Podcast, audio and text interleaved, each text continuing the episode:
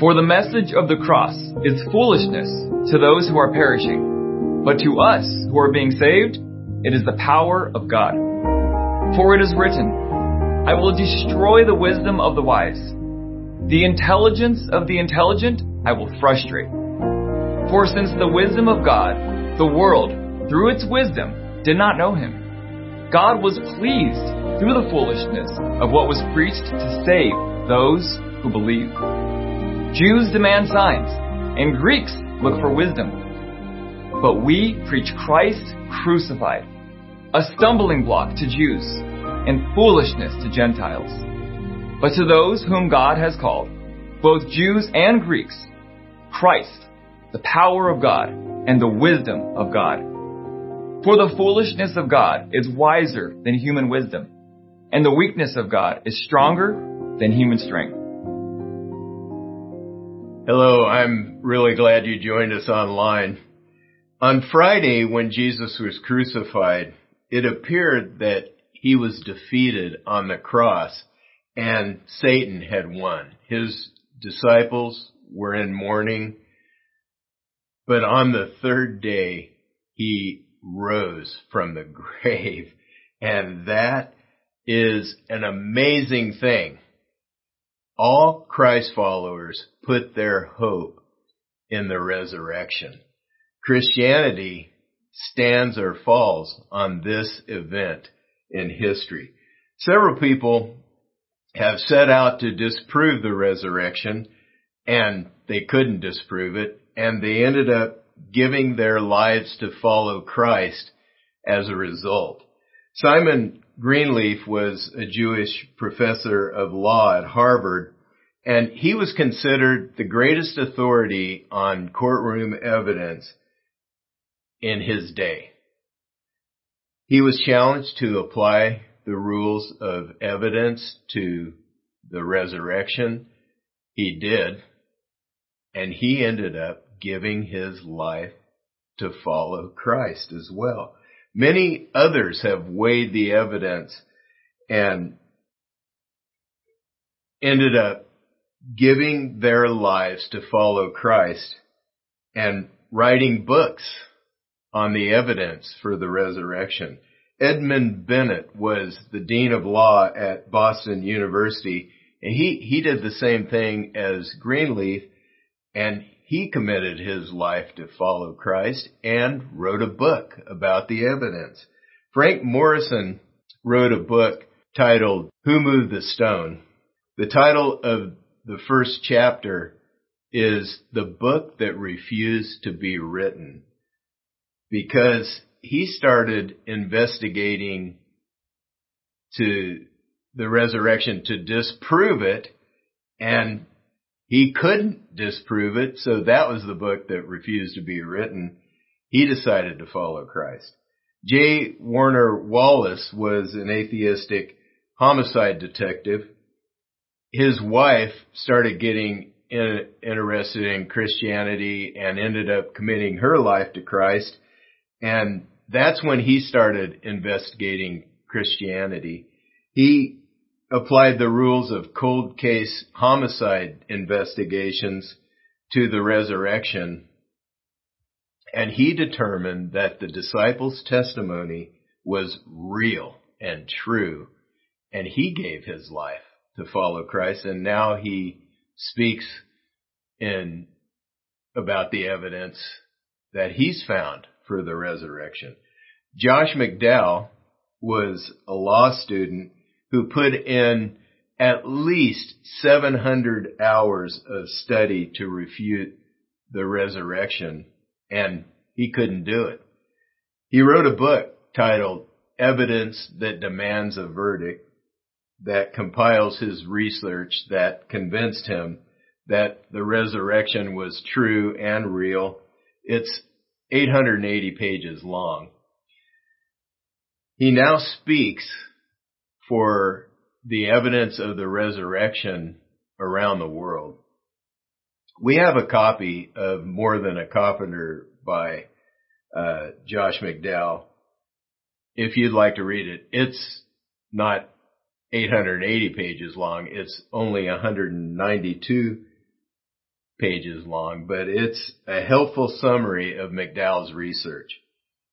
I love presenting the facts of the resurrection. So I, but I'm going to leave that to you to investigate if you'd like to uh, have more than a carpenter. Just let us know on the connection card, uh, the the digital one, and we'll, we will get that to you. But today I plan to talk about how the fact of the resurrection, the forgiveness that Christ gave us on the cross, sets us free from sin and folly. So let's get started. The power of Jesus' resurrection sets us free from self-defeating strategies. It proves that Jesus can set us free from sin and self-defeating strategies. G- John 8:36 says, "So if the Son, who is Jesus, sets you free, you will be free indeed." The power required, required to pull off the resurrection proves that Jesus can set you free from sin and foolishness. It also proves that he can set you free from counterproductive, foolish strategies. The Bible's word for counterproductive, foolish strategies is folly. Proverbs 15:21 says, "Folly delights a man who lacks judgment, but a man of understanding keeps a straight course." Folly derails progress and makes you take the long way around. Proverbs 3 says that if you acknowledge the Lord, if you take him seriously, he will make straight your paths. Jesus wants to clue us in and help us deal with the folly that's causing us trouble. And he shows where folly comes from in Mark 7, 21 and 22. For from within, out of men's hearts, come evil thoughts, sexual immorality, theft, murder, adultery, greed, malice, deceit, lewdness, envy, slander, arrogance, and folly. Folly comes out of our hearts. That's where it is. People do what makes sense to them, and sometimes a foolish thing makes sense to you and I. I've certainly done foolishness at times. Proverbs 4:23 says, "Keep your heart with all vigilance, vigilance, for from it flow the springs of life." You must keep your heart with vigilance because it guides everything you say and do and the attitudes with which you approach life. So you have to keep it with vigilance. The Bible shows us three roots of folly. I'm, I'm grateful for this because it shows me how to pull up the folly from the roots and get rid of it. I, I haven't pulled that off entirely yet, but I'm learning to be, as I follow Christ, I'm learning to be less and less choose foolishness and folly. Here's what the Bible says are the roots of folly. The first root is the folly embedded in our heart is selfishness. The Hebrew word is eveleth. This, this folly can be summed up in the phrase, I want what I want. Proverbs 22:15 says, "Folly, eveleth, is bound up in the heart of a child, but the rod of discipline will drive it far from him." If you spend just a little time raising kids, you can verify this truth. Folly is bound up in the heart of a child. Super Nanny Jo Frost was on a TV show called Super Nanny and she tried to help parents bring order out of chaos and learn to discipline their kids. This picture shows things flying around like drinks, cell phones, and other staff stuff because Jo Frost was trying to help bring order out of chaos. Some kids don't like to eat vegetables. I don't understand. They don't like to eat at all. I, I don't understand that because I like to eat. Some kids don't like to eat vegetables for sure and m- many times they just refuse to eat them. But that's folly because it's foolish not to eat vegetables. They're good for you. I, I like some. I like salads, broccoli, green beans, but I, you know, there are others that I don't like. Brussels sprouts, for one. This folly is embedded in our hearts, but the rod of discipline will drive it far from us. A parent's role is to train this folly out of kids through discipline. Eveleth folly. The second folly embedded in our hearts is arrogance. The Hebrew word is hallelujah, like hallelujah, but not the praise of God. It's hallelujah, the praise of self. Ecclesiastes 9:3 says, "This is the evil that happens under the sun. The same destiny overtakes all. The hearts of men, moreover, are full of evil, and there is madness in their hearts while they live, and afterward they join the dead." Hallelujah, as I've said, is the Hebrew word for madness in this verse. It is defined as self-exaltation. It's, it's translated madness because God doesn't play favorites and he opposes the proud. It's, it's like lining up on a football field and you're, you're on the line and you look across at you and God is opposing you. And he's the guy that's coming against you. It's infuriating and madness because God opposes the proud, but he gives grace to the humble. humble. This folly shows up in our thinking as I deserve what I want. I not only want what I want, but I deserve it big time. I went to the batting cages one time when I was in graduate school with my friend Thad King and a doctor who I cleaned the, his office was there as well. And I, Thad started telling him I went to Baylor to play baseball and all the things I had accomplished in baseball.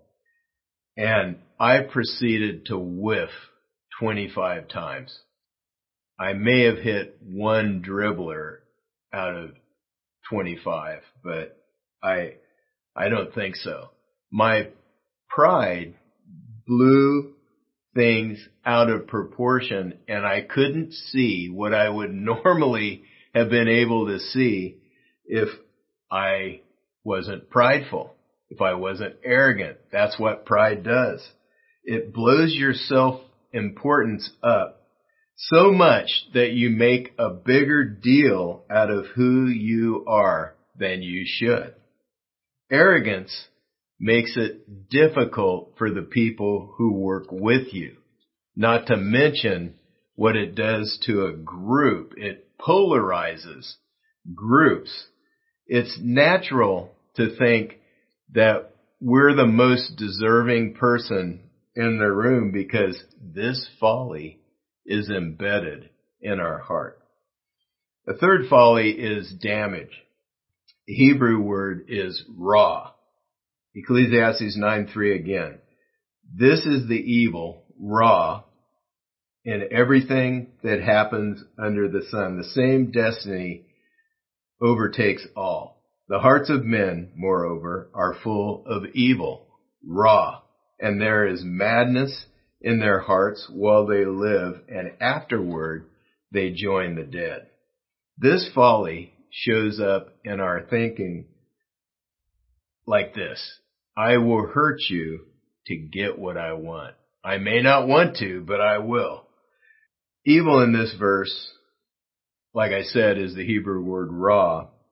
The hearts of men, moreover, are full of evil, and this word means harm or damage. I have a temper, I confess.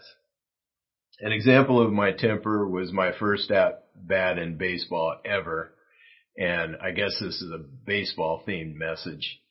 Um, but it's, it's really a scripture based message, of course. Uh, but I hit a home run and there were no fences, so I had to run around the bases and I slid across home plate, but I reached back to uh, the plate and the catcher tagged me and the umpire called me out. I started screaming and yelling and throwing bats and helmets, basically destroying things. I was doing damage for sure. The commissioner came by to try to calm me down and I can still remember the scene. I, I have a temper for sure. I blow up at times and, and thankfully God, walking with God has helped me deal with my temper and keep it at bay. I have much more control than I did when I was eight for sure. But walking with God and keeping in step with the Spirit really helps me. Damage lies just below the surface for all of us. We may not get that out of control like I did on the baseball field, but many of us give a cold shoulder. We talk over others angrily. We cut them off in our speech and we ignore them out of spite. These follies affect our approach to life. I want what I want. I deserve what I want. And I don't want to, but I will hurt you to get what I want. Jesus died on the cross to set us free from sin and folly. The cross outsmarts wisdom and overpowers human strength. The wisdom of God is foolish in the world's eyes. 1 Corinthians 1, 22, 25 says this, For Jews demand signs and Greeks seek wisdom, but we preach Christ crucified, a stumbling block to the Jews and folly to the Gentiles. To, but to those who are called, both Jews and Greeks, Christ is the power of God and wisdom of God. For the foolishness of God is wiser than men, and the weakness of God is stronger than men. Jews demanded signs from Jesus. The Gospel of John actually was written to show the signs of how Jesus fulfilled prophecy and in order to lead the Jewish folks to Christ, to faith in Christ. They wanted miracles for proof, which Jesus did plenty of miracles, but they wanted more before they would be convinced that he was the long awaited Messiah who he was. And they, they were hard hearted, basically. The Greeks seek wisdom. They were famous for their philosophers who taught on wisdom. Socrates, Aristotle, the Stoics, Epicurus, uh, skepticism, and Plato. Their society was rich about how life works apart from God. Wisdom was pursued to gain success and superiority. It was undertaken in arrogance, which is embedded in all of our hearts, like I just talked about. The goal for searching wisdom is less genuine enlightenment than it was for influence, honor, and power. The apostles preach Christ crucified, which was like preaching that the victor had been defeated. The Jews were looking for a victorious Christ who would restore the kingdom, uh, the glory of the kingdom of David and Solomon. He was not a conqueror to please the Jews or a philosopher to please the Greeks. He was a humble savior who was not arrogant. Philippians says that he humbled himself and became obedient to death even death on a cross. Jesus is the power of God. The resurrection proves that Jesus has the power to save. In contrast to the Greeks, Jesus is the wisdom of God. And the wisdom of the Greeks pales in comparison to the wisdom of Jesus Christ. To the Greeks, the cross was foolishness. The foolishness of God is wiser than men. Accepting Jesus' death on the cross doesn't make sense unless you are truly seeking God. You, you have to be humble and seeking God and then the Holy Spirit turns the lights on for you. Accepting Jesus' death on the cross doesn't make sense unless you are truly seeking God. It was a stumbling block to the Jews because they were focused on power and signs.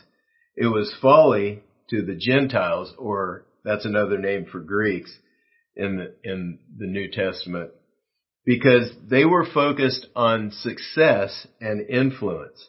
When you accept Jesus' death on the cross as payment for your sins, you must humble yourself and admit that you cannot save yourself through your own power or works. There is the Roman road that can lead you to salvation. The roads throughout the Roman Empire allowed the good news uh, to travel throughout the Roman Empire. This was a unique time in history when God sovereignly arranged for these roads to exist and which allowed for spreading the gospel throughout the earth.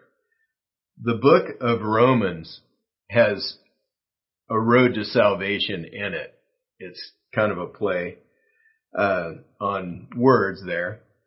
But Romans 3:23 says, "For all have sinned and fall short of the glory of God." It's humbling to admit that you're a sinner, but the Bible says all have sinned. So the first step toward accepting Christ into your life is to admit that you're a sinner. The truth of Romans 5 8 makes God's love very clear. But God demonstrates his own love toward us in that while we were yet sinners, Christ died for us.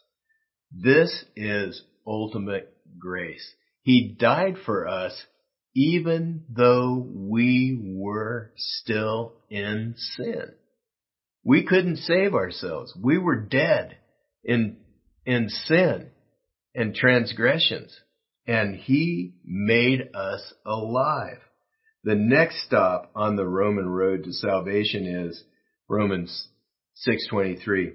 For the wages of sin is death, but the free gift of God is eternal life in Christ Jesus our Lord. God offers everyone eternal life through Jesus Christ, our, our Lord. It, but you have to receive it. You have to accept Him as Savior and Lord. Here's how you obtain the gift of salvation. You find this in Romans 10, 9 and 10. Because if you confess with your lips, with your mouth that Jesus is Lord and believe in your heart that God raised him from the dead, you will be saved. For with the heart one believes and is justified, and with the mouth one confesses and is saved. If you make Jesus your Lord and believe in your heart that God raised him from the dead, you will experience the eternal life that Jesus offers. Not only in, in heaven, but in the here and now, you will experience an eternal quality of life that he gives. If the Holy Spirit is drawing you to commit your life to Christ, don't waste another day trying to figure it out on your own. Accept Jesus as your Savior and commit to follow Him as your Lord today. As I wrap up this message, I, I want to give you a preview of the usual suspects series. Today I'm talking about Christ sets us free. This, I'm going to be speaking about this on Easter Sunday from, he sets us free from sin and self-defeating strategies. And I want to introduce you to five fools that we're going to meet in this series. And we're going to get acquainted with them over the next few weeks. The first fool is that we'll meet is lazy Larry. Ease is the most important thing to him so this fool, their strategy is to finding, is finding the key, the magic key that's going to unlock the easy life, the easy way. Next, the next week, we're going to talk about controlling Connie. This fool uses anger, upset, manipulation to control others through their emotions. At least she's, she, this fool's trying, uh, to do that. Drop the ball, Doug is the next fool we'll meet. This fool ignores consequences and gives in to their desires completely.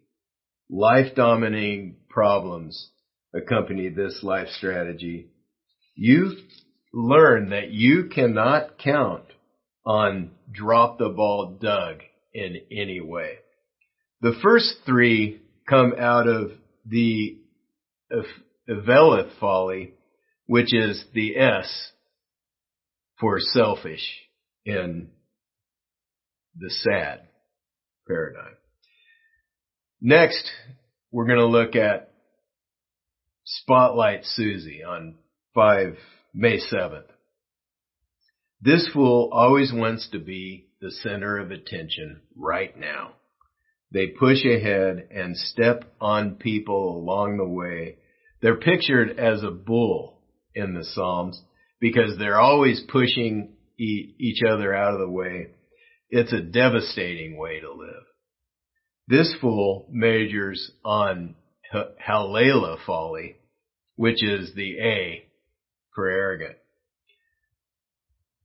Mother's Day, we're going to talk about the profile of a wise woman. And then the next week, May 21st, we're going to talk about nefarious Ned, who is the most dangerous fool. And we need to know about them. The Bible is very clear about what we need to avoid because we need to know how to relate to this kind of fool. This fool flows obviously out of Ra, the damaging fool, or the damaging folly. And then the final week of the series, we're going to talk about replacing folly with wisdom. We're going to show how following Christ is the path to wisdom. I want to stop and give you some time to think through some next steps, how to, how to apply the message like I always do. I have some suggestions for you, uh, but you may have some others that come to mind. I always do this because Jesus, if you want to get to know Jesus better, you need to obey him. Obeying him, John, and John 14, 21 says, Jesus is talking. It says, whoever has my commandments and obeys them, he it is who knows me and he who knows me will be, know my father and I too will know him and show myself to him. So as you step out to obey the Lord, then that's when you gain insight into what he's like. And so here are my suggestions for next steps. For the first time, accept Christ as your Savior and follow Him as Lord. If you want to talk to someone about what it means to follow Christ, check meet with someone to clarify your commitment to Christ. Another uh, step is identify the root of folly that you need to deal with right now and ask God for help. Selfishness, arrogance, or damage. And then another step would be come back for the rest of the Fool series. I think you'll find it very helpful uh, and insightful. Would you pray with me? Father, we thank you so much for the work that you've done on the cross that sets us free from sin and folly and the power of the resurrection that proves that you have the power to set us free. Thank you for what you've done. I pray that you'd help us to take the steps you've laid on our heart today. And I pray that you'd give us the strength to take those steps. In the name of the Lord Jesus Christ, I pray. Amen.